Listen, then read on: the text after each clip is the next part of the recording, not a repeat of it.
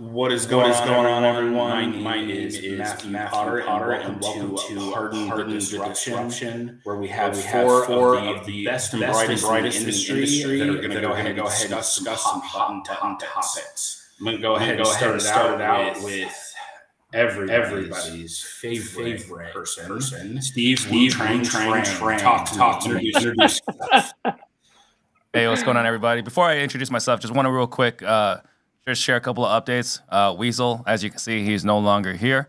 Uh, he has decided to go off and pursue his uh, uh, his media business, right? So um, we were honored to have him here for as long as he was here. He's off to uh, new ventures, and we wish him nothing but the best, right? So I think it's great. One of the things I'm really excited about is you know, helping people move on and and succeed in life. So really excited for Weasel on his next chapter in his story. Uh, we have Matthew here. Uh, Matthew is someone that's been around for quite some time. Uh, if you guys don't know, he was my short sale negotiator back in 2008, all the way up until now. So he's processed about 18,000 short sales. so uh, we wanted someone that has the experience and depth to review our answers. So moving forward, uh, Matthew is going to be like the Max Kellerman on Around the Horn and the votes will be the tiebreaker.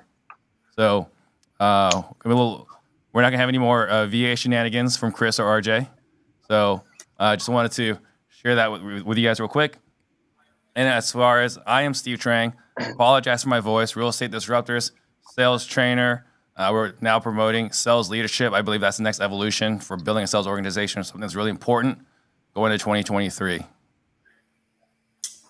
Awesome. Thank you, Steve, for the introduction and the information. Next, Next on, our, on our esteemed panel, panel of awesome, awesome participants, we have Mr. 995 RJ Bates. so uh, I, I haven't been here in a couple months. apparently, I got labeled as Mr. Nine to Five because I have a job now. Um, Nothing wrong with having a boss, RJ. yeah, I'm excited about that job. Um, that that job premieres uh, this Saturday. A and E Zombie House Flipping. Um, excited about that opportunity. Uh, my company's Titanium Investments. We do nationwide virtual wholesaling, and uh, looking forward to uh, taking back my title. Uh, you know, taking it back away from uh, Mr. Chris Jefferson there and the trash talking starts out of the gate. All right, next on our next on our list we have Mr. Leon Barnes, Mr. CG Collective Genius. Well, I'm glad you got that G in there. And who the hell brought the new guy? Who is this dude with the hat on, titanium hat? Haven't seen this guy in like three months. Welcome back, RJ. Shout out to Weasel. Congrats, my friend. Uh, Steve, uh, don't blame the voice by playing hurt today. Um, I do appreciate you finally listening to the best and the brightest on this group to finally get the scoring done correctly. So much appreciated on that. Looking forward to having RJ back here today on a good time. It it was a hard sell to get Steve on. You know, get get him on task with the uh, scoring, but I'm happy to be in control and then everybody can tell me what I did wrong. Last but certainly not least to the party, we have Chris, Mr. CJ Jefferson, charged up you. Talk to me, boss. Hey man, it's a it's a pleasure, man. It's it's great to meet you. Uh, I know your your scoring is going to be phenomenal. We appreciate you in advance. um, it's good to be back. Uh, I know we had a Thanksgiving break. I want to shout out my guy Weasel, man. Congratulations to him on new endeavors. Uh, sounds like Steve's a bit sick or parched. I don't know what's going on with the throat over there, pause. But we wish him the best in getting better uh, and enjoying his loss today. Uh, Leon G. Barnes, it's good to see you again.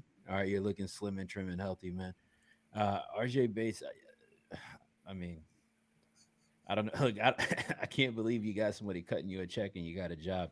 But it's good, it's good to see you finally get a day off, bro and have an opportunity to hang out. So it's, it's it's good to see you, man. It's good to see you.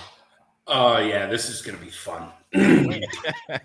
All right, we're gonna go ahead and dive into it. We're gonna go ahead and go into our first topic, which is everybody's favorite hot topic issue right now: U.S. mortgages. Are y'all ready for the question? Let's go. Here we go. Do it. What are your thoughts on the U.S. backing mortgages above $1 million? Let's go with Wu Trang first. Hit me.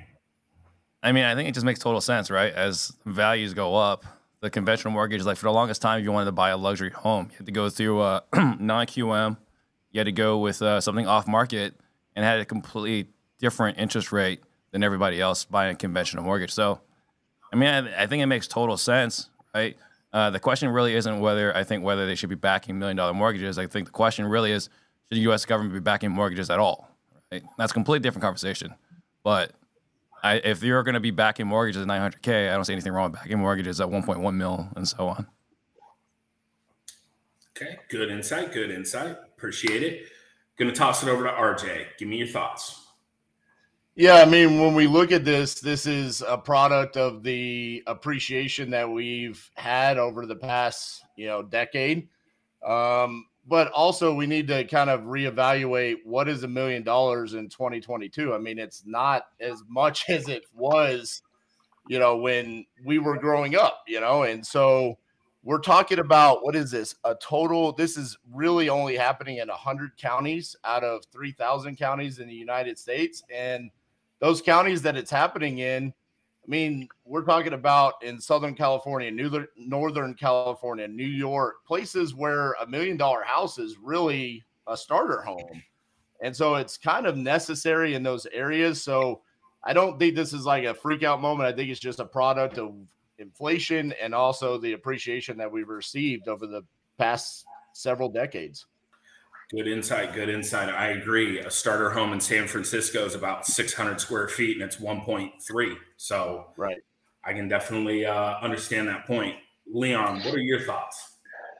Uh, there's some good side there on appreciation. Over the last uh, two years, we've seen the median in America go up 40%. But I also think my thoughts on this is that it's clickbait. If you really read into the article, and you look at in 2022 in high cost markets, you know what the number was? 970,000. It's a 12% increase.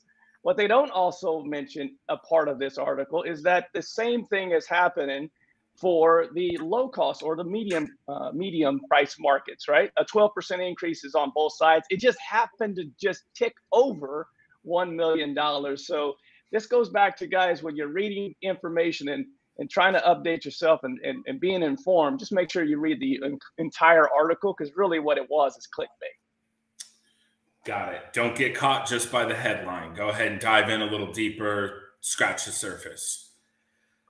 All right, CJ, what you got over there in Virginia? How are you feeling about million dollar mortgages? Yeah, I mean, we don't get too much of that action over here in Richmond, VA, but I mean, I, I think this is just the reality of how the world is working right now. I agree with what these guys said about it for sure. I think the more important point that people need to pay attention to is that housing costs is is, is continuing to increase year over year, uh, and the reality of it is that wages are not increasing, and so the the the detriment that is actually really taking place. The concern isn't if the government to me is doing this or not. I think this is just standard practice in business for them the concern should, should really be for the consumer base and the, the retail, you know, really America in general, is why is a house in San Francisco $1.3 million? Uh, when are we going to start addressing the affordability issue across the country so people can even live in these metro areas and take advantage of, you know, home opportunities, labor opportunities, things of that nature? That to me is really the concern. Very good insight. It seems like we almost have full agreement from the panel. Like, has this? Yeah, I think what Chris gave there. Uh, I think so. I think what Chris gave you there is the is the is the more important issue and the thoughts on that on that backing. I mean, forty percent increase since 2020 on the median price across the United States.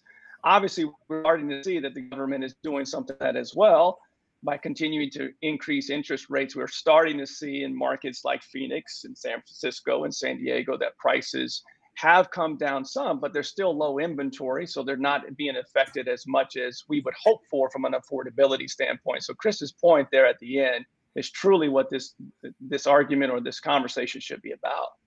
Yeah, I would be curious to know out of the 100 counties that this is happening in, how many of those counties are majority Democrat counties? I mean, and and states because I'm looking at California, I'm looking at New York, and that's where the majority of these counties are. And that's where the, the government's having to step in and back these mortgages over a million dollars. I mean, I live here in the state of Texas where a million dollars is still a mansion or you're getting mm-hmm. a, a, ranch.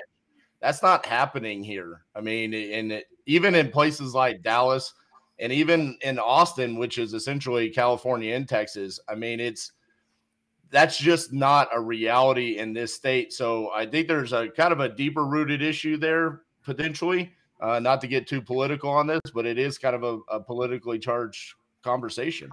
All right, hold on, RJ, slow down. Your your guy's back in the race. All right, he's back in the race. Slow down, slow down, slow down. All right, he's back. back, back. All right. But let me let me let me say this, man. What I mean and, and, and what my point is about this is that we've got to be really concerned about if people can actually qualify and afford homes, and then why is it the case that they can't? All right, and the reason that it's the case is because housing is not housing anymore. To us, to the consumer, it's a, it's an emotional connection. It's a sentimental value, but that's that's not what it is anymore. What it really truly is now, at the end of the day, is it's a it's a security. It's like a stock. And so, people that run hedge funds, people on Wall Street that pay millions and millions of dollars a year to lobbyists, guess what? They don't want you to own homes. They don't want you to have home ownership. Why? Because they want to get returns on investment and they want you to pay rent. We're largely moving in the next 10, 15, 20 years to a largely rental based society. I think we should all have extreme concern about that. Should we? I mean, you look at around the world, it's not unusual, right, for uh, houses to be unaffordable, right? I'm not saying that's the right thing. I'm just, you know, observing that in, uh, you know, you go to Korea, you go to Japan, I mean, even like in Vietnam, I remember we were looking at a property that uh, my family uh, uh, was involved in. Like to buy it, you would never be able to qualify on a mortgage, and what you make per month, you would never be able to buy the property. It just gets passed down from generation to generation. So I'm not sure it's a problem that needs to be fixed. You know, I think you know we got the American dream. American dream is home ownership, but I'm not sure it's a problem that needs to be needs to be fixed. Depends on what side of the aisle you're sitting on, man. If generally, if generationally, you your family like mine has never had an opportunity for home ownership in this country to to amass and accumulate wealth to be handed down generation to generation, then what does that mean? Right. So it, to me, it is an issue. It is a concern because the gap between rich and poverty, it's already wide, but it's get, it's getting ready to get extremely wide in the next couple of years. And I think that's got to matter to us. I think it's got to matter to us because the way that this country functions and the way that this country works is by people having money to spend with discretionary income. And that's we're already seeing a squeeze on that. Doesn't feel like it.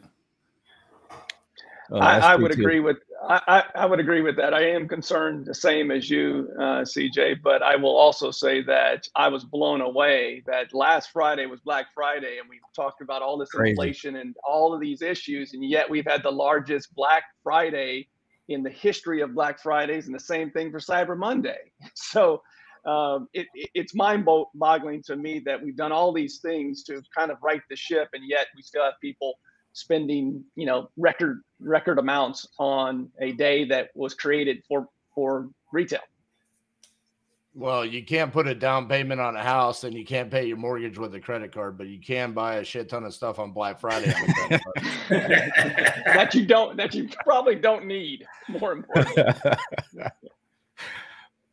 man that that was good um I am new to this, so I just wanted to double check. Am I supposed to weigh in? And you're not weighing in. You're just picking the winner. Uh, that's what I was asking. Starts with who, who, who, the winner is on, on this round because this one's rough. This one's rough. Um, Where a second tiebreak goes to the to the poll if you can't if you can't decide. I, I think I am. Yeah, and uh, just poll. just for the record, uh, I want it to be known that I can be uh, I I can purchase votes if you need them to be purchased. Just, just putting that out There. I'll send you my cash app. whatever you need. Hold on. I'm just I'm just making sure that I have this clear. The new guy that comes in as the judge on his very first time has an opportunity to judge decides to not judge. This is amazing. yeah. We're very clear communicating over here. House full of visionaries. Look, not all of us got that nine to five, RJ. Okay. yeah, I gotta, I gotta get Matt. We gotta get Matt some charge you merch, man. We gotta get him some merch. yeah, there, there we go. All right. All right. So we're gonna go ahead and get on to the next one, or are we waiting for? No, you're uh, picking. You're on the spot. Okay. All right. Next one. Let's let's go ahead and in the in the spirit of welcoming the new guy in, we're going to go ahead and talk about gratitude next. I, I, feel a lot of gratitude between all of you. So, this is a great question. What is one thing you are thankful for in 2022? Go ahead and go, Steve.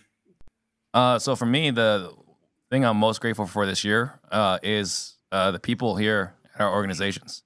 You know, this has been a tough year. Uh, there have been lots of changes, lots of shifts uh, within personnel changes, externally, market changes, this and that. And everyone's really stepped up.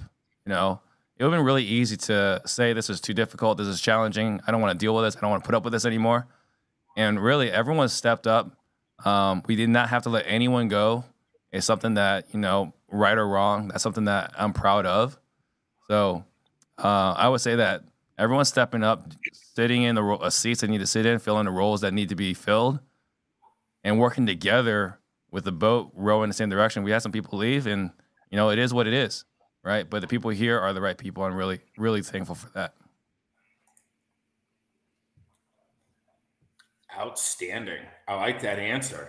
Um, we're gonna toss it over to uh, RJ. Um, you know, besides having a W two wage, what are you grateful? You know, what are you grateful for in 2022? I, am uh, I'm most grateful for opportunity. I mean, this year has been full of opportunities for us across the board, um, and quite frankly, some of it I, I don't feel like you know we we deserve, but it, it's come our way. I mean, from the opportunity that we had to to buy a, a country club in my hometown, East Fort Worth. Um, we have an opportunity to change the trajectory of uh, what East Fort Worth is. Um, we have the opportunity to go on national television and inspire people the same way that I was inspired back in 2012 and 2013, watching people flip houses on TV and say, I just wish I knew how they could find houses. Um, that's a, a massive opportunity for us to be able to do the same thing for other people that want to get into real estate investing. And so, um, you know, titanium is the 22nd element, and and so we we had this feeling going into the year like, man, we really hope 2022 is going to be a great year for titanium, and it has been. Uh, we're just so grateful for all the opportunities that have come our way. Awesome, awesome. I absolutely love that. All right, Mr. OG Barnes, what you got for me? Well, to be cliche, I always like to start with health because without health, none of this is possible. Uh, so I always like to start with the health of me, my family, my friends. Uh, I'm super, super grateful for. Um, and then uh, to RJ's point of opportunity, we live in the greatest country in the world. We all have an opportunity to to make um, our own destinies and the opportunity to grow businesses. All of us on here have the opportunity to to get on a on a YouTube channel and do a, a great show every single week. Um, we live in a country that would put RJ Bates on television. I, mean, this, I, mean, I can't think of a better country to be a part of. so uh, I'm very thankful for my health in this great country. I'm incredible. Absolutely. what what do you even say that? CJ, where are we at? Yeah, I just want to shout out Leon real fast before I start. Um, I like how he moves off the cuff. He I saw him, he looked at his little he's got a notepad beside him with his answers that he he, he practiced before the show. and he, he sees he sees Steve Coffin uh, you know, on the on the camera. So he writes down health and starts with health. I like that. Uh, look, for me, That's a pro move, bro. I like it. I like it. I, I say for me, man, I just say the people, man. Uh, I'm we're seeing people more inspired, more motivated, more encouraged every single day to get into real estate, to get into an opportunity to create wealth for themselves. I just did a webinar last night, my first webinar I've done in two and a half years. Uh, we had uh, 500, I think, and 53 people pop in. Uh, we had tons and tons of energy on that call. Uh, we went for five hours straight. I've never done a webinar for five hours. We went five hours straight on a webinar. And I, I stayed on the webinar, man, because it was just so many people just encouraged to learn, encouraged to get information, encouraged to figure it out. Hey, in this economy, I'm, I'm waking up every day. The news is telling me all these people are getting laid off. Everybody's losing a job. I'm scared. I don't know what I'm going to do. And people are betting on themselves now. And, I, and I, I'm, I'm grateful to see that all of the work that we're doing individually, collectively, uh, that people in the industry that have influence are doing – it's getting people moving and getting people in the right direction to take control of their futures themselves. And uh, instead of having to be RJ and you know you're waiting for direct deposit at 12:01 a.m., um, you're, cutting, you're, cutting, your own check. You know, you're. I know how RJ. I, I look 13 years ago, bro. I know how it is, man. 12:01 Friday morning, bro. It's got to hit the account. It's got to hit the account. Um, you know, nobody wants to be RJ anymore, man. All right, they want to. they want to cut their own check, man. They want to cut their own check. You know what's hilarious about you, CJ, is you have given me more flack about going live, and then you start off this episode talking about this five-hour webinar. like, like, big deal. Like I had to work five hours. Yeah, no, I did. I didn't plan on doing it for five hours. The people, the energy was crazy. I just kept going. But I'm not going to go live every day for 180 days like you, though. Yeah, let me just put put it out there. RJ's disqualified for this round. You named like three or four things. The question is, what's the one thing you're thankful for? So just want to... opportunity. Oh, now you have an answer. Got it. Sorry. Well, he, yeah, he gave opportunity all the things that came with that uh, this year. I thought it was a great answer. Um, Listen, Leon had the best answer. Okay, he wins. But if I can add one more thing, um, even if I even if I did win, I'll add one more thing. If I'm not a New Year's resolutions person, but if you are looking for a resolution for 2023 of what you were grateful for and you haven't invested the last three years in relationships because the market has been so great, it's been a very transactional process of what we do. Make sure you reinvest in relationships uh, because the market has changed and the relationships that you have, no matter if times are good or bad, will you will be thankful for that you spent and invested that time if you haven't been doing that in the last three years, make sure that you make that um, something that you put on your list for 2023. Yeah, and I think it's awesome that RJ just low key is trying to work through that veto because he didn't get accepted in CG. So that was awesome.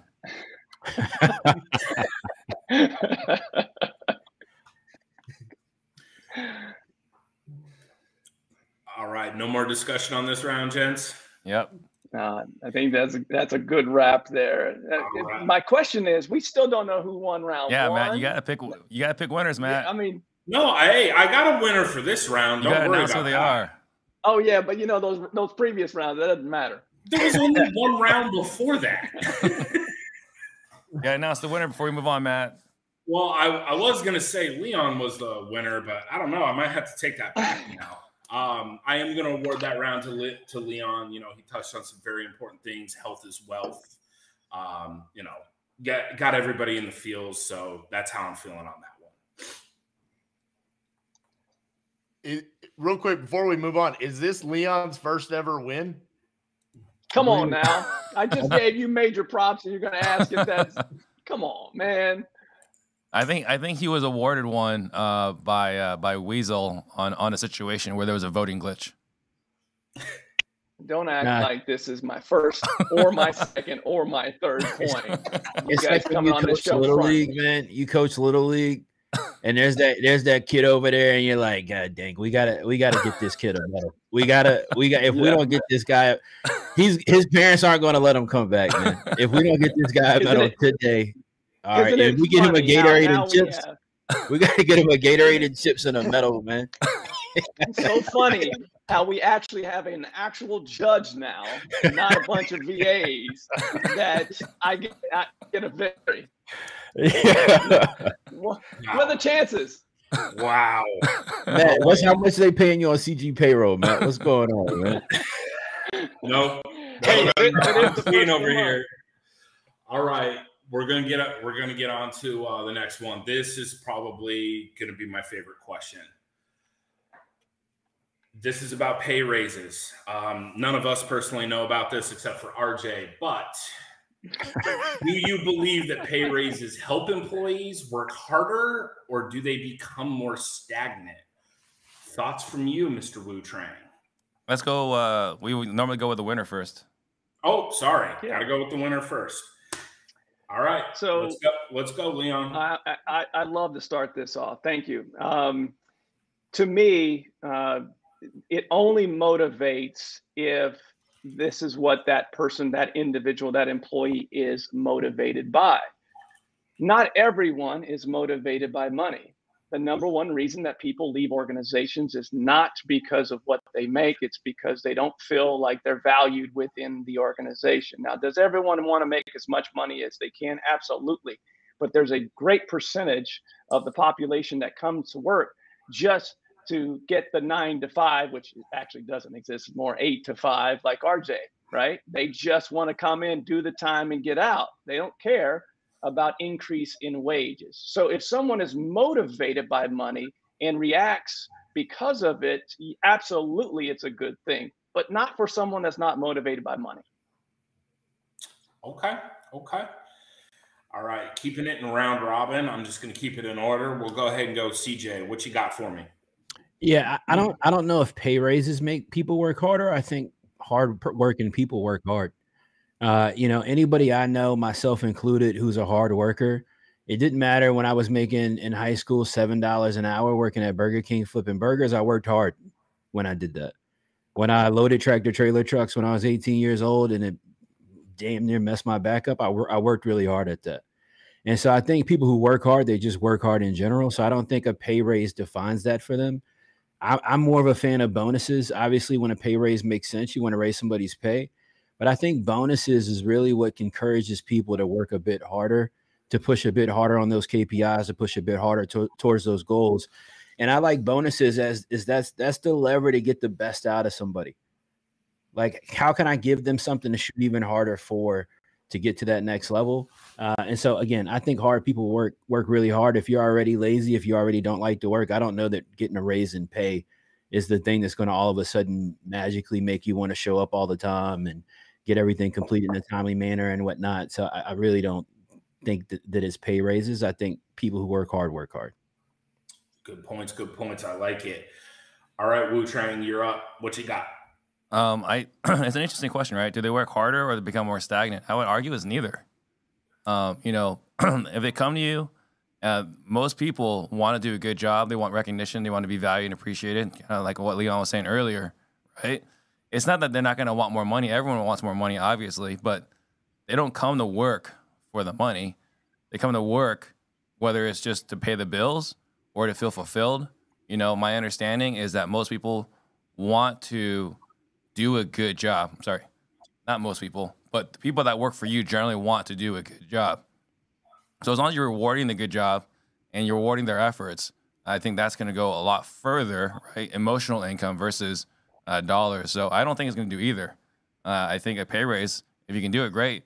You know, if they're worthy, absolutely do it. But I don't think it's going to make them work harder or less. Got it. Got it. We, we went ahead and gave Steve an extra seven seconds because of that voice cracking thing. that's Thank you. I was going to ask what happened to the timer. Hey, I, I got it set up. You know, I, I got yelled at by management. All right, rounding it out with RJ. What you got for me? I'm curious if CJ and Leon even knew what the question was. Whoa, Um, whoa, whoa, whoa, whoa.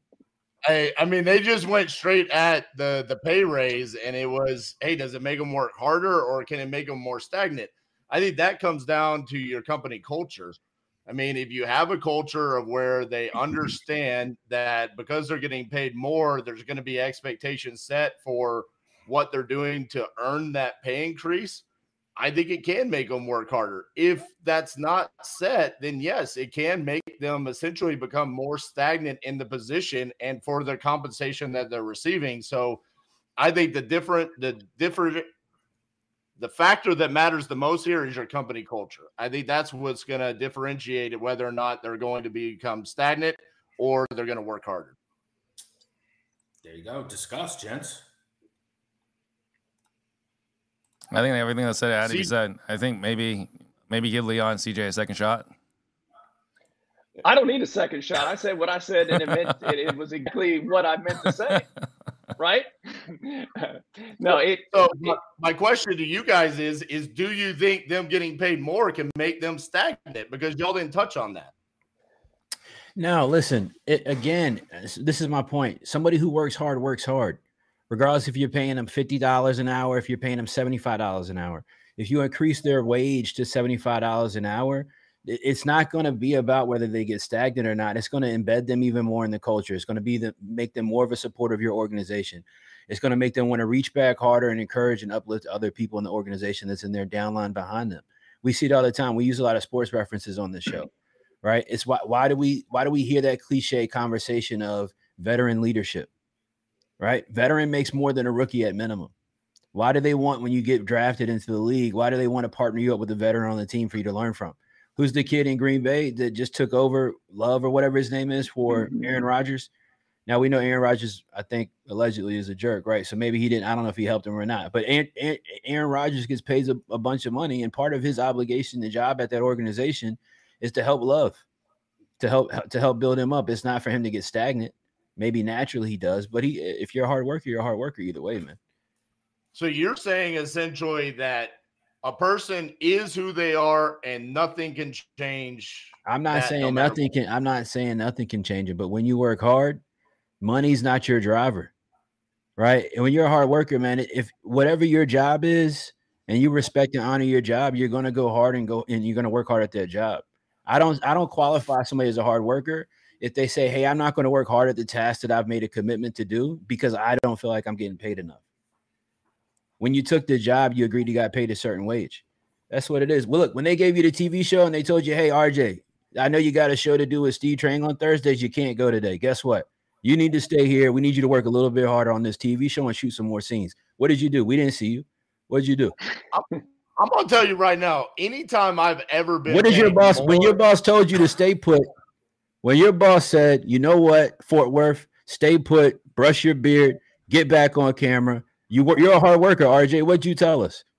I got a right I, RJ. What'd you tell us? I got a commitment. I need to honor this commitment, my contractual agreement. I don't got a contract with Steve Trang. I got to honor my contractual agreement. I got to get back to work. I'm a hard worker. Mm. You well, didn't. It wasn't right about now. the pay. Listen, when they don't when pay I you a bunch of money for those TV shows, it wasn't about the no. pay. Let's be real. No, but it was about the pay when I worked harder at Pizza Hut. Every time I went, you're not from, talking about Pizza Hut, RJ. RJ, shooting a show was hard. Shooting a show was hard. Is shooting, a TV show, is shooting a TV show hard or not? Yes. Do you get paid a lot of money to do it or not?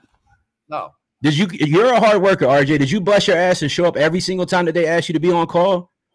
Absolutely. Right, because you're a hard worker. It didn't matter how much you were getting paid if you were going to get stagnant or not. Hey, CJ. But when I, you lower your mic a little bit, CJ. Y'all told me to turn it up. I know we told you to turn it up earlier. He now got, he got excited. Yeah, I got, I got to get on RJ, here. man. What is he talking about right now? Listen, I'm gonna tell you right now. When I got pay increases from shift manager to assistant manager to general manager, there was a added responsibility, but there was also a different work ethic that came from level to level because of the pay increase. Uh, it might be ego. I go to work. Trip. I go to work. Be, it might be ego and power trip. You might be one of those guys that get one of those manager badges. They used to be one of your peers assistant and. VP for, assistant manager for the day. Yeah, now all of a sudden you got a business card, man. You think you're sweet. You know what I'm saying? It says assistant manager, RJ Bates the third on it. Now you're at the bar handing out the girl saying that you're assistant manager at Pizza Hut. Nah, man. If you're a hard no, worker, I would say, worker, I mean, I, I think probably to Chris's point, right? You're probably always been a hard worker, RJ. So I think that, you know, when you got a pay raise, you got that recognition, and that felt good for a momentary period of time. And after about probably a week or two weeks, you defer, you you reverted back to who you normally are. So if you were already a great worker before, you're gonna stay a great worker. You were lazy before, you're gonna stay lazy, right? You're gonna revert back to who you are. I don't think it's gonna move you up or down one way or the other. To my point so, earlier, that's that's exactly ahead. what I that's exactly what I said. I said it um, better. Earlier, so RJ, I was helping you out. If if you are not motivated by money, then it's and it doesn't necessarily mean you're going to be stagnant, but it's not going to make you work harder. All right. So going back to my point though, the culture of the company that is giving you that pay increase can be the differentiating factor there on whether or not you work harder or you become stagnant from the pay increase. Absolutely. That's really the question only gave us two options. Are they going to be stagnant or are they going to work harder? And so from my perspective, the culture that's set by the ownership of that company really is what makes the difference there. Uh, I think it's a valid and it's a great point. Going back to the sports analogy earlier, if you're on a team or on a workforce team that it's allowed to be lazy, then you will be lazy, right? If it's not, I, I agree 100%. But like you said, the, uh, the question only gave us the option of raising the pay. I'm gonna go ahead and chime in for y'all. We're gonna go ahead and finish that round. um, RJ got an A in reading comprehension in school, man. Shout so hey, you know what? He he does. I'm gonna go ahead and throw this one out to RJ from the aspect of culture. Um, he touched on it. That's the thing, and he did. He he followed the two instructions on it. Um, you know, he he did what he's supposed to do. Real quick, I also want to go ahead and drop in a word from our sponsor. Um, for investors that are in the market uh, with capital thinning in today's market, it's crucial for real estate investors to build relationships with reliable lenders to access the capital they need.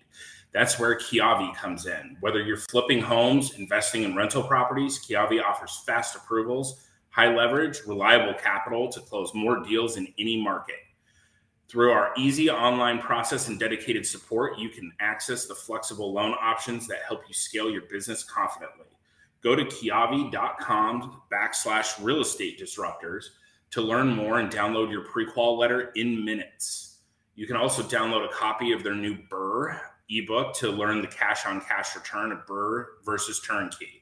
We look forward to making it easy for you to grow your real estate investment portfolio. Remember, go to kiavi.com backslash real estate disruptors to get started today.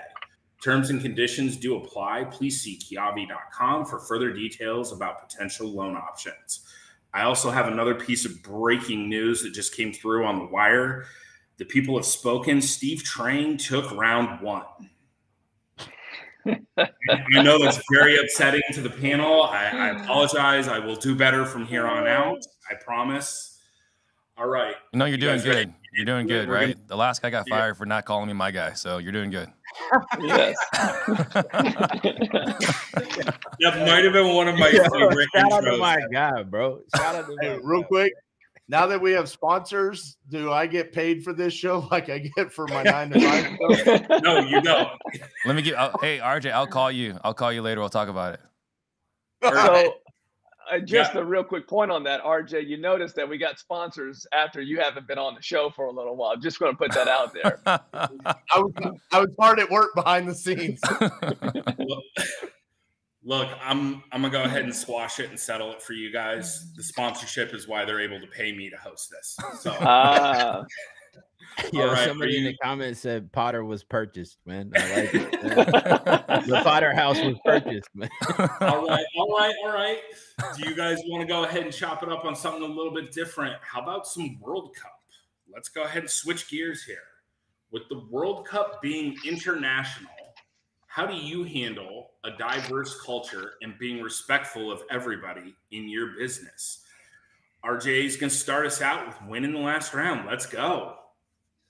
So, uh, as the person that grew up uh, middle class, uh, white, straight, I am uh, always been the, the person that has looked at diversity from the the point of view that I've never been a minority. So I've always just asked questions. And it's funny because CJ is one of the guys that, you know, a couple years ago there was stuff going on in the our culture in the United States. And I reached out and I had probably a two, two and a half hour conversation with him, just asking from from his perspective as an African American, like, tell me what's going on. And to me, that's how I've always handled this. Even if it's in my business, like ask questions. I if I don't understand the perspective of someone, whether it be race or their sexuality or anything, I'm just going to ask questions so I can understand that perspective, and then as a leader,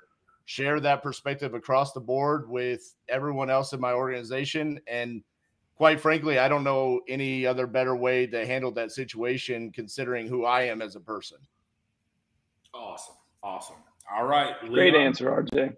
Great answer, RJ. That was uh, well said, my friend. Understanding others, the first way that you do that is ask questions. And as um, most of you don't know this, but as a biracial kid growing up in predominantly African American neighborhoods, even though I don't necessarily look biracial, um, I had I was typically uh, the minority uh, in my experience of growing up. And the, the best thing that happened to me was growing up in a rainbow uh, of humanity.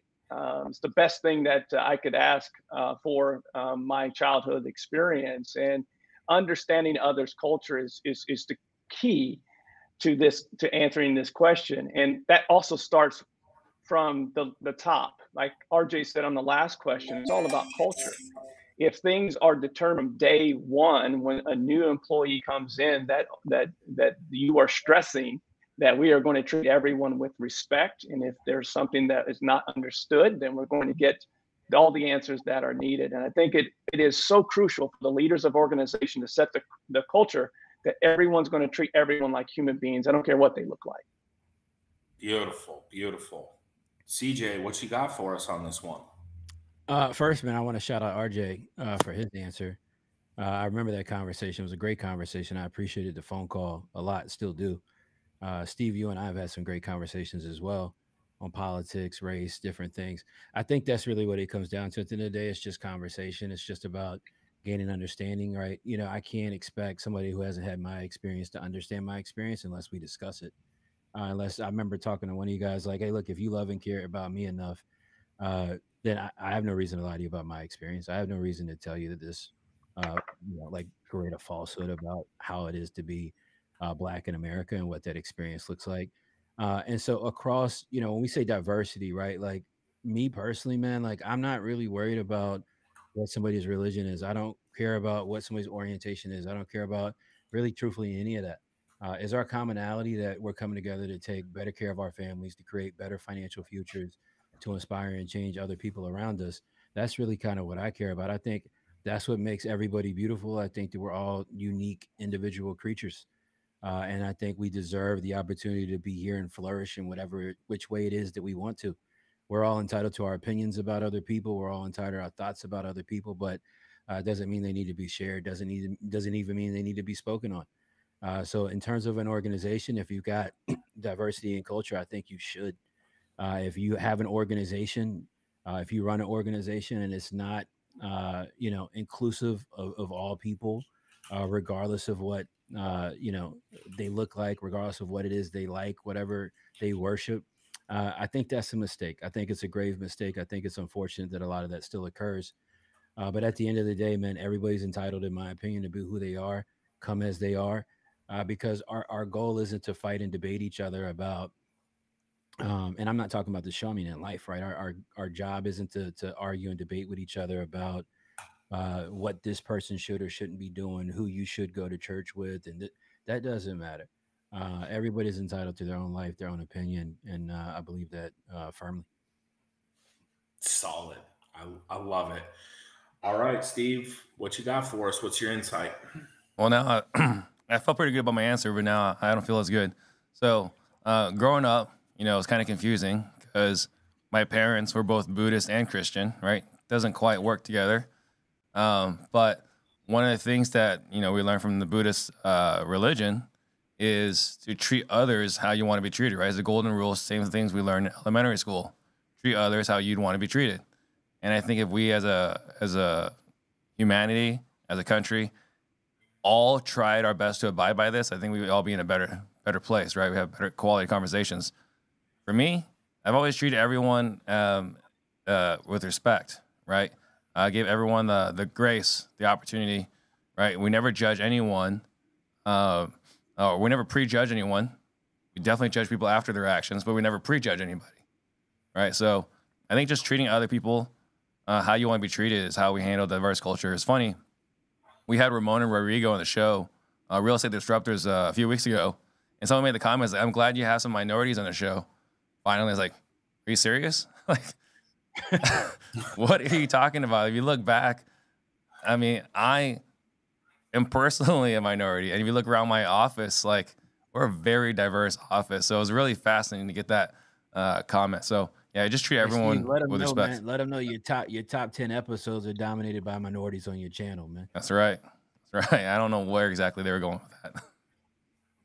Well, that's that's the problem, right? Is that you have people that are not necessarily reading the room, reading the full article, and just understanding or and not going back and looking. They're just basing off maybe the last two episodes or last three episodes, and I think that's where some of this comes from in today's society. Is it just you're not there's not they're not informed enough, quite frankly. Well, I'm I'm going to use an example because, to be honest with you, this topic can be emotional for some people. It, it, can be a touchy topic, right? When we talk about this, I'll I'll use a personal example for me that I just went through. Um, you know, walking on and to film a TV show for the first time, right? I don't I don't know anything about this at all. I'm completely new. I, I show up to a house for the first time. There's 25 people there that work for the the production company. And I have a role, and every single one of those people has a role. And for the first two weeks, all I did was walk around and ask questions. What are you doing? Why are you doing it this way? What's your role? Why do you do it this way? Now, every single day that I show up, I have a level of respect for every single person on that set because I understand what their role and responsibility is and the impact that they make to the end goal that we have. And to to my beautiful partner's uh, perspective in the comment here, she just said, recognizing that we all have common ground and a common goal, and that being the forefront of how you navigate the conversation. I think when you spin this back around to the diversity and understanding everyone and and making that inclusive if it's inside of your business your office space you just have to understand and have that common ground and and i think that's how we kind of avoid the negative connotation to this conversation man you guys came with it on that one I yeah. Can I can I say that this may be the most serious, best segment uh, that we've ever had on this show? It's I, really good. I'm not gonna lie, like I I thoroughly enjoyed that. Everybody's answers are spot on. I am gonna award the point to CJ. I feel that he was very eloquent in his uh, delivery and thoroughly enjoyed that you know conversation. So yeah. It's what we're going to go ahead and do. Can I, can I say right? one more thing, man, if you don't mind? Of course. Uh, I see. I see my operations manager, Deandra, in the comment. Um, you know, one thing that is, I think is really important. You know, there needs to be more women in the space, 110 percent. Um, and I think when you don't have spaces that operate in inclusion, uh, I think there has to be awareness of that. We have to we have to acknowledge and accept the fact that the table is lopsided to be predominantly white. We have to stop avoiding that conversation and act like it doesn't exist. And part of the conversation has to start to be, hey, I know the table is lopsided. I understand that, hey, it, it, it wasn't me that made the table lopsided, right? But I, I have to accept that I'm in I'm, I'm involved in it. And how can I create more spaces for people? How can I make sure I get more minorities on my team? How can I make sure I get more uh, women in my organization and on my team? Because quite frankly, man, I've got a lot of women on my team. Women do the business better than us. Uh, if we're all going to be brutally honest, they do the business way better than we do. This is why RJ's partner is better than him. Shout out to Cassie. And so we've, we've got to we've got to start being willing to create these spaces, man, uh, because it, it's ultimately to our long term detriment when we do not. Matt, is there a possibility that, that question is going to be used later on? What's up? Is there a possibility that that question that CJ is talking about with how can we get more women in the industry is that going to be a question we might be talking about later You're on? talking to the wrong person. You're talking to the wrong person. There's that behind the scenes people are involved, involved in that. RJ. Okay, yeah. well, I didn't want to say anything if it's going to be our sixth. I didn't mean to jump the gun. I just that's my people. I saw I saw the comment. Look, I've got a women's group in my program. I, I, we don't have enough women in business. That's just absolutely. I didn't know this until about two months ago that the percentage of female real estate investors, female-owned real estate investing businesses, is only seven percent. Seven percent of all real estate investing businesses are, are female-owned. Now there are a ton of females in the business, um, and I I know that number specifically because in any community, especially the collective genius, I want us to be well represented um, across the board. Um, and we're I'm thankfully above seven percent with our membership base, but I, I want that number to be to be much much higher. And I'm always actively recruiting female business owners within this community because we're all better when we have different perspectives. Absolutely, well, I'm gonna, absolutely. I'm gonna say one more thing on this because I I will say my my business partner Cassie, my new business partner Nicole Espinoza in the TV show, and then our contractor on the TV show is a female, Jenny. Um, I think there is a responsibility to the women that are in this industry to put themselves out there to inspire other women to get in. Because to be quite frank, there are women in this industry, but they're not putting themselves out there like Steve Trang and like CJ and like me and like Leah. Like, dude, mm-hmm. if you're here, let people know about it because you, you need to inspire the people, the other women that might not think that they can fit in this male dominated industry, but they can. And to CJ's point, quite frankly, the women can be better than us at Straight this up, for many different reasons and and so for the ones that are, shine your light on you because yeah, well there said. are a lot of us, a lot of men that want to support you because I I wouldn't be here if it wasn't for my female partner. So I absolutely want to see that in this industry. I dig it, and you guys well are all, you guys are all right. You know, my business partner is my wife. I am much better because of her. So I think you guys all touched on something that's very, very important. Couple quick things before we get to it. Want to give a shout out to Summer for her donation. Thanks for helping pay my salary. Appreciate Thank it. Summer. Uh, yep. Summer went ahead and dropped it up in the chat for me. So I appreciate that. All right, guys. We're going to go ahead and get to it. This one, I, I know everybody's going to have some. Oh, wait, real. Nope. I already went.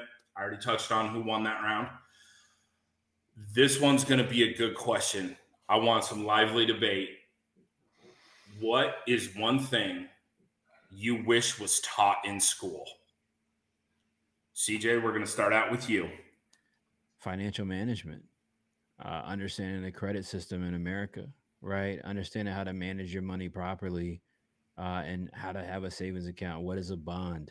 How do stocks function? How do they work? Like the things that matter. Um, I, I think our education system, especially early on, K through like K through 12, man, it's it's it's just sad and unfortunate.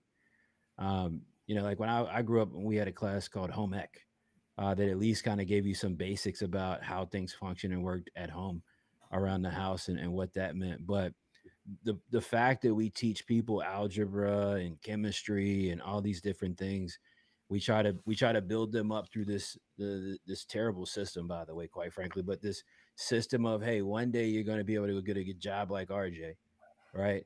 The reality of the matter is this: what what does it matter to have a great job and, and get a good salary if you can't manage the money? Uh, if nobody ever had that conversation with you, we brag and we talk about uh, these athletes that go broke. It's like this, like people get excited when somebody goes bankrupt. People get excited when somebody loses it all, and this, that, and the third.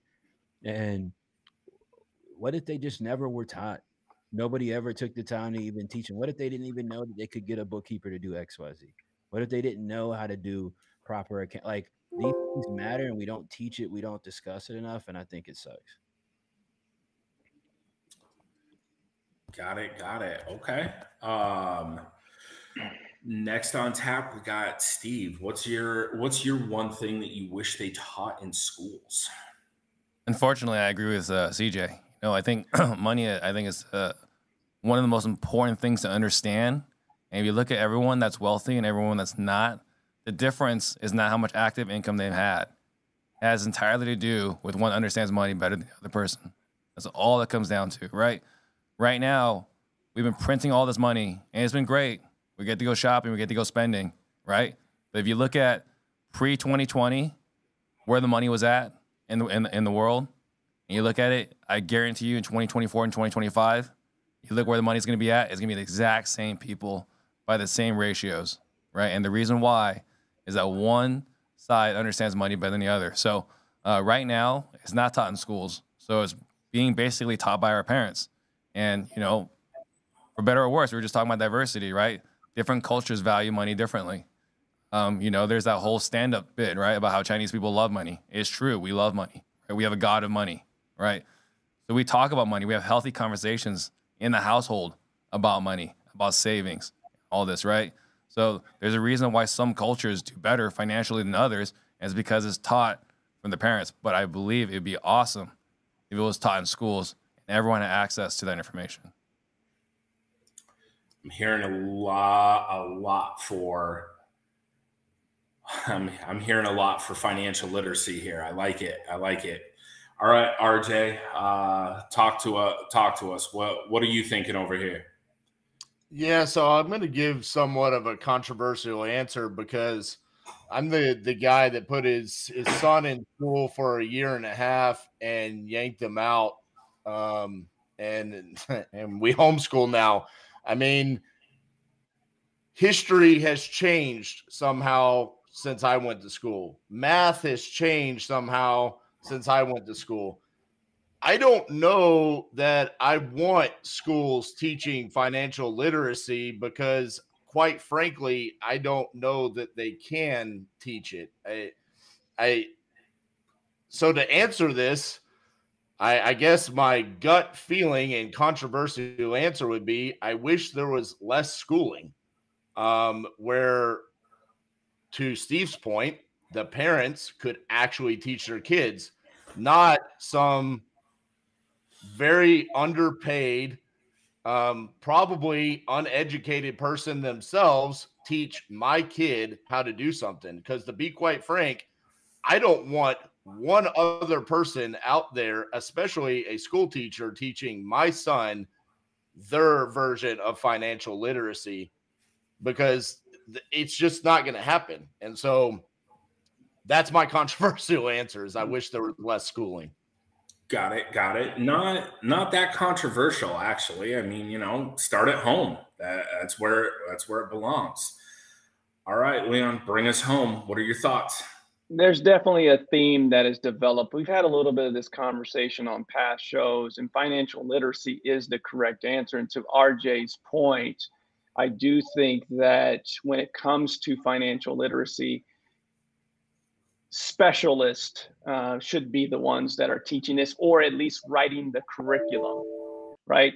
So it can't it, you can always have teachers teach when the curriculum is done by the people that are doing the thing whether that's banking whether that's real estate stocks what have you right?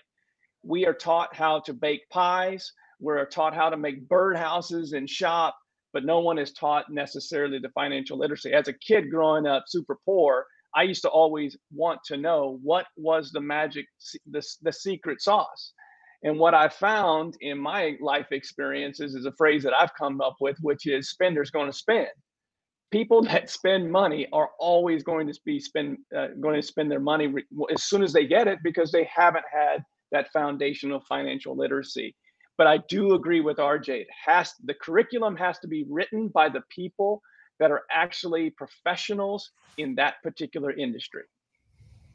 So, um, to touch on RJ's point, if you want to teach at home, I don't think we're saying you can't teach at home, right? We're not saying it's mutually exclusive. What Chris and I are arguing about is increasing the baseline, right? Right now, there's zero. Um, now, I totally agree with you. Why has math changed? I don't know. It's been pretty good for thousands of years, right? Um, why why why is the curriculum changing? I don't know, uh, but I don't think it's mutually exclusive, right? You can teach your kid differently than uh, than than what they're learning in school. I am I'm not really active, but I'm somewhat active in my kids' education. You know, we look at the homework sometimes. Uh, I went to a parent teacher conference and I actually asked them, "Hey, can I just look at what you're teaching my kids?" You know, we went through to review what they're teaching my kids. Um, but I don't think it's mutually exclusive. I just think as far as uh, what we want to offer, I think is increasing the baseline, and then the part where you're saying you don't know if it can be done. RJ, the question says wish. So your A in financial in, in literacy has taken a step down. he's got a he's got a C now. Let, let me ask you: Do you really think that kids from five to 10 years old need to be sitting in classrooms for eight hours being taught the things that they're being taught and not getting the real life. Like for example my kids they get experiences that uh, a kid that attends school can never get because of what we've done with our school systems. And that's what i'm saying is is if there's less schooling and and we took them out I, I don't want financial literacy taught to the kids through a schooling system now to leon's point if it was done by a specialist later on it's very similar to you know what we do with teaching real estate right we're we're specialists in what we do that's different but i don't think you're ever going to get something like that in a grade school but you, yeah, I don't think fifth and sixth grade is the time we're going to be teaching that to them, right? We're just saying teach it at some point in school. It cannot be in fifth or, or, or five years old or six years old. Yeah, you you and Leon are speaking from your perspective from financial privilege, right? Not everybody has a household where they can say, "Hey, I'm going to homeschool my kids." Some people got to go to work. Some people are in mm-hmm. single parent households, and there's no stay at home with your kid type shit going on, bro. And so at yep. the end of the day, while I, I, I hear you, what you're saying isn't going to land, all right, in my world and the people that I know's world, because at the end of the day, the majority of America, RJ, Leon, the, Leon, where you come from, people are highly relying on the public school system to serve absolutely their children and educate their children. They don't have the financial privilege that we have to be able to pull their kids out of a school and homeschool them. Right, my daughter's at home taking in school right this second. I get it. I get it. I got financial privilege too. Don't be mistaken. But I, it's not lost on me that I didn't have it before, and there's tons of people who don't have that. And so we- I agree, I agree 100%, CJ. And I wasn't trying to say that uh, it's something that we pull them out of. I was saying that from a perspective of the teacher that is teaching that, because I do believe that it should be taught in school.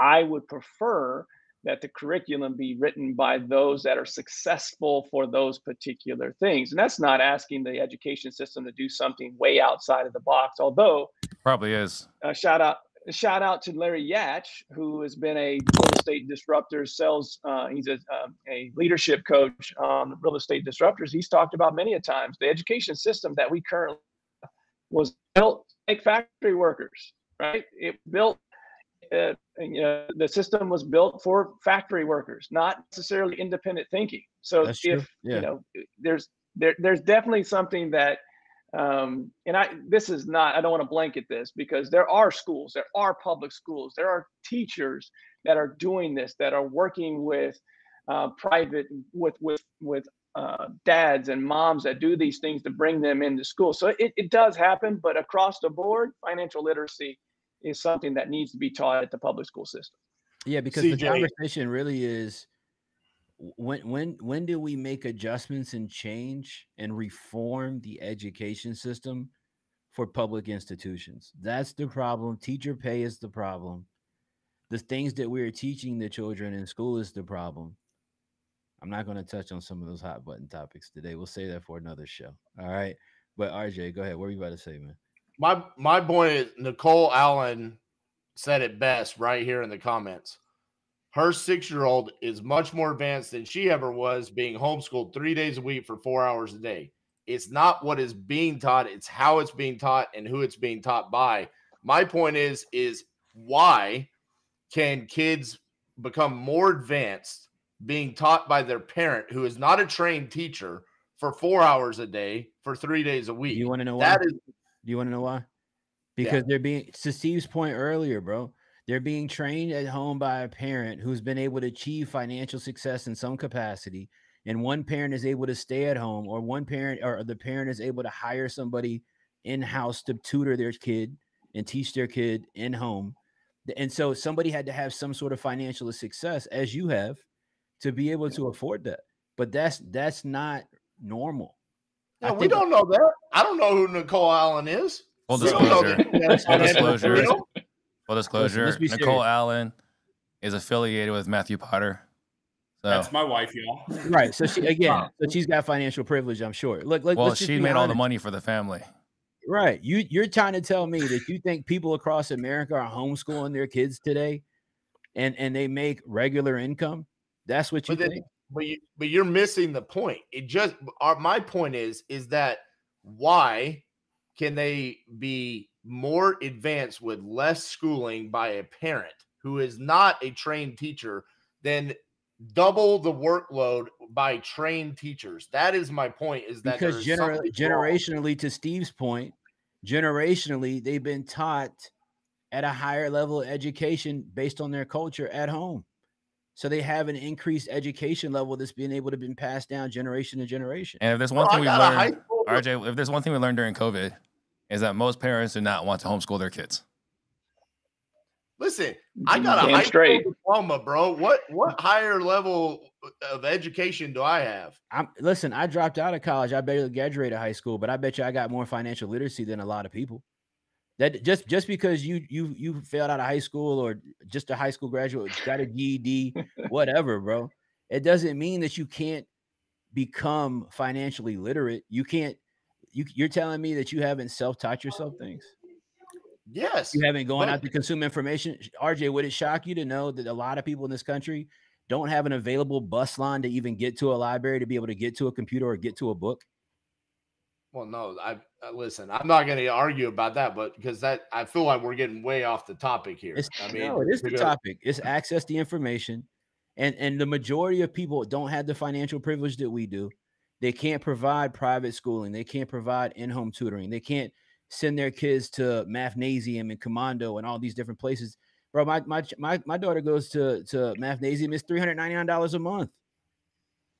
That's not normal. People this people just can't pay that, and so the yeah, and, education and to, comes from the school systems.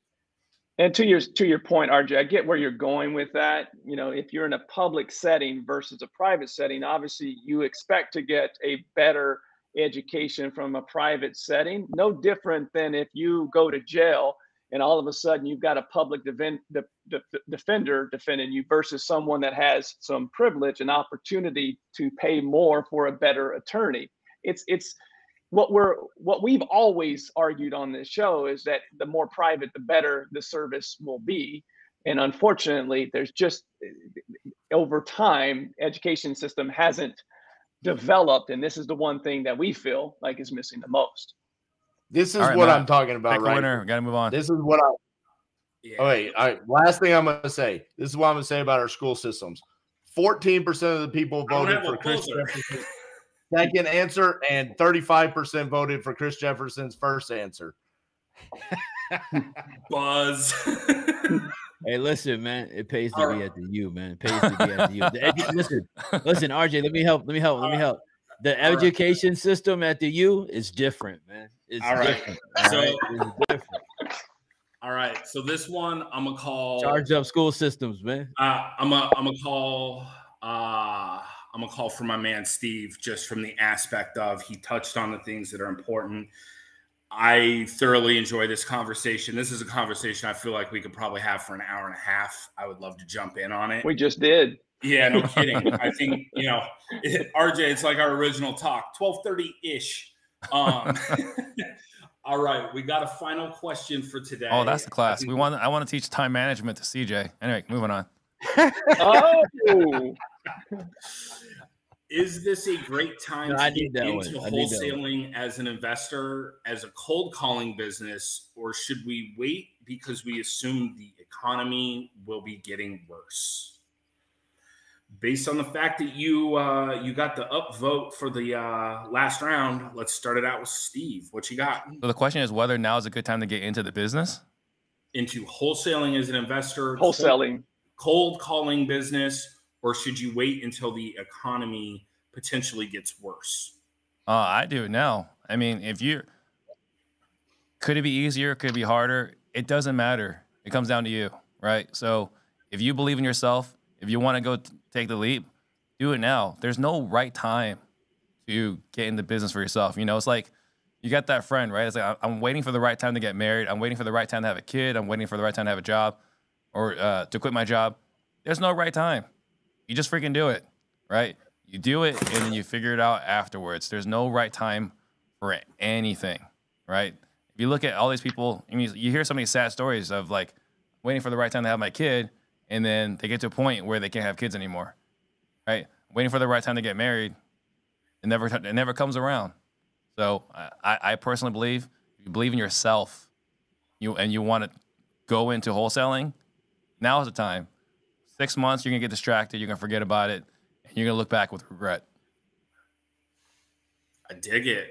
That's uh that's why so many people look to you as a fearless leader. I love the uh, believe in yourself, the uplifting uh, words there. RJ, what are your thoughts? I think if you're asking this question, you should probably look inside and and ask yourself why are you wanting to get into this business? Um, because for me, I've never once thought about the market conditions, the economy, or anything along those lines. This was what I was going to do, whether the market was up, whether the market was down, whether whoever was president, it didn't matter. And so, for that perspective, if you want to get into this industry, there's a thousand of me's out there that are going to be your competition. And so, you need to make sure that you are mentally prepared to go through this for the long term and through the long haul and all of the ups and downs that are going to come through it. If you're worried about failing and getting started, then again, you need to look internally and see if you're prepared for what being an entrepreneur is because all of us here have faced failure and succeeded through it. And we're consistently facing failure every single day. Agreed 100%. Fail fail forward every time. Every time. CJ, what are your thoughts? Get in, or should you sit on the sidelines for a minute? Man, if you if you're not getting in now, because look, I, I, mean, you've already missed the boat, quite right. Like, I mean, you look, you missed the boat. If you're still scared to get in right now, my biggest professional regret is I got into business in 2008. I was self-taught, figuring the business out myself. Nobody told me the moment in time that we were in wasn't going to be wasn't going to be that long. But 2008 happened really quickly. It was 2010, 2011. The market was back on the upswing before you knew it. The, there's so many people amassed incredibly, incredibly substantial wealth between 2008 and 2010. But here's the kicker, though. Here's the rip. They had to know what the hell they were doing by the time it was 2008. You can't you can't wait till somebody's on a podcast. You can't wait till somebody's in YouTube videos. You can't wait till somebody's in a Facebook group trying to tell you, hey, everybody's getting rich right now. Because if you wait till then, you got it. There's a learning curve here, guys. So if you wait until that moment, how long is it going to take you to retain the information? How long is it going to take you to fail forward, like Steve was talking about earlier? That might take you two years. You got to take advantage of the opportunity and the lifetime of the opportunity. So people who are playing scared right now, people who aren't playing aggressive, we closed. I posted this just the other day. We closed in the last 30 days 199,000 plus, right? No, we're, we don't play scared over here. We don't believe in playing scared. There's opportunities in every market. Have you educated yourself enough to figure them out, take advantage, and prosper? Absolutely. Uh, it's unanimous. Jump in. If, if not now, when? Leon, what you got for us? I hear Steve Trang and Chris Jefferson say every single week on social media, take action. You know, they don't they don't say wait until the timing is right. Uh, some of you may have remembered the kids that played double dutch in your neighborhood. They had the two jump ropes, right? And you had to get in at the right time so that you didn't, you know, um, you didn't mess up the rope, right? Well, this this is completely different than that. That the you don't wait until it's sunny outside. You don't wait until it's snow. You have to just get in because the market conditions are always going to change, and that all starts up here. You know, the the best times I had as a salesperson selling business to business advertising when it snowed three feet of snow, everyone else stayed at home because it was hard, right? Those are where opportunities exist. And that same mindset of going, should I get in now? Later on will be uh, if you wait will be well now everybody's in i waited so i probably shouldn't do that you'll find another excuse so if you're looking to get into this to rj's point you're getting in with with guys like like rj and and, and cj myself and and Steve and everybody else that's been on this show before that we don't think about market conditions. I can make money at 7%, I can make money at 10%, I can make money at 12%. You just figure it out, and that all comes from taking action first and foremost. Yeah, and I just want to highlight uh, Chris's point, right? The to be able to take advantage of a downturn, you don't just jump in and now, hey, I'm here to take advantage of the downturn. You have to have the the resources, the knowledge, the know-how, the relationships, the access. There's a lot of things you have to have ready as a foundation to be able to take advantage of that opportunity. But, but also adding on to that point is for all of us, we're already in this. We don't have another option but to succeed no matter what happens in the market. So as we're moving along and things change, we're educating ourselves every single day to succeed because of that. If you're sitting on the sideline saying, I don't know if I should jump in or not because, you know, the market might be tough, well, that's where you're not getting that education. You're you're sitting back and waiting for to Leon's point, that perfect moment and it's never going to come. You think jumping Apple- in to that point right there what you just said, RJ, jumping in allows you to see where the puck is going. We had a call today uh, on sales. There were 118 people from our community on there, and there were just like you have chat row here. The chat row was going after it in regards to these are the top three things that are working for us right now. Cold calling is a little down, texting is up, right? So when you don't jump in, you don't get into a community like like with with CJ and RJ and, and disruptors and CG. You don't get you don't get an opportunity to get on the game in the game. You're still on the bench, so you don't yep. know as things are shifting where it's going, and you could get stuck. You think Apple is looking at like, man, Nokia and Motorola are doing really good right now. I, I yeah. shouldn't get in. It's too tough. No, you know I'm what dropping, Apple's I'm doing? dropping an iPhone. I'm dropping Apple's, an iPhone. Apple's dropping iPhones and looking at potentially buying Disney. That's what they're doing. They're not saying, "Am I, uh, am I having issues uh, with my competition?" They're going, "You know what? We're going to go create more competition by looking at other avenues to make money, new revenue streams." Hey man, that sounds. Hey, Leon is charged up over there, man. It sounds like the vibes in the U right there. I like it. I love how when people bring energy, it comes off of, from CJ and the charged up you. I love how that always it, seems to go I hand in hand. I love it. I love it. I love it. The energy is high over here, man. Man, this has been a great episode. Like, thank you for welcoming me to it, and you know, br- bringing the energy today. I I appreciate it. Um, you you have to pick a winner on this, and if it's Steve, we all know that he's paying you way too much. yeah, I mean, Zelle, that Zelle account is full.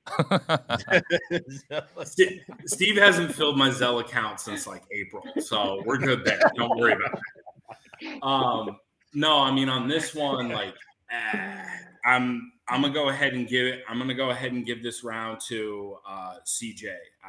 I like it. He's coming in hot with the. Uh, with the win here on my uh, my inaugural uh, hosting. I, I appreciate you guys having me here. I've had a lot of fun. Um, I feel that we've had great conversation today. Um, I hope that our guests have enjoyed it. Um, the friendly banter and then the not so friendly banter and some seriousness and you know taking RJ away from his W two for about an hour and a half. You know we're we're happy about that.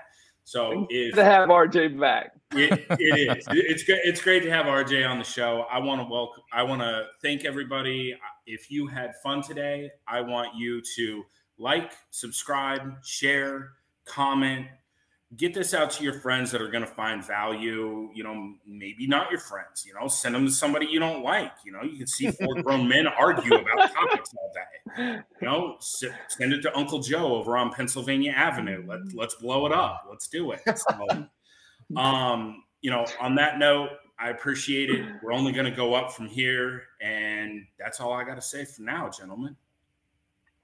So, real quick, rounder horn, Leon. Yeah, Leon G. Barnes, guys, thanks for having us uh, again today. Uh, great show, RJ. Great to have you back, CJ. Always, always good. Great conversation today, Steve. Um, even though your voice, you were playing hurt yesterday and wanted everyone to know that you got your IV. It's all right. We'll make sure you get taken care of. Thanks for this having was, me. This was Steve. This was Steve's flu game, man. This is yes, game. it was, and he's and unfortunately he didn't have the same result. I'll jump in real quick, man. Chris Jefferson, Richmond, Virginia, the U. You can find me on Instagram at the Chris Jefferson on Instagram. Send me a DM. I'll catch you on there, man. It's always a pleasure. Always your vibe, Matthew Porter. Potter, my God. It's nice to meet you, man. It's nice to meet you. My guy doesn't even know, know his last name. Wow. Listen, I'm from the South, man. Our, our enunciation gets weird around here. It gets weird. RJ. Uh, I can't believe with uh, CJ's ass kissing from the beginning, it actually worked, and Matthew gave him the win. Um, but no, it was uh, it was a pleasure to be back. I, I honestly, I really missed this. Um, but a couple of things. Uh, Saturday morning, 10 a.m. Central, A and E. Check out the new show. It's going to be a shit ton of fun. Go Um, watch it. Go watch it. literally Go watch Excited it. to watch him. Go watch literally it. Go there's watch cat it. shit everywhere so please go watch it and uh also uh we're running a special for december because of the show check out christmascrucible.com Awesome. Steve Trang, Real Estate Disruptors. Uh, hopefully, you guys en- en- uh, enjoyed today's show. There were some deep topics. Went a little deeper on some of the topics than normal, but I think it was a healthy conversation. Fun, always great. Why I love having these guys here. We can have a conversation without anyone getting heated. I know RJ's feelings got hurt a little bit, but all in all, everyone walked away pretty unscathed. Thank everyone for watching. Catch you guys all next week.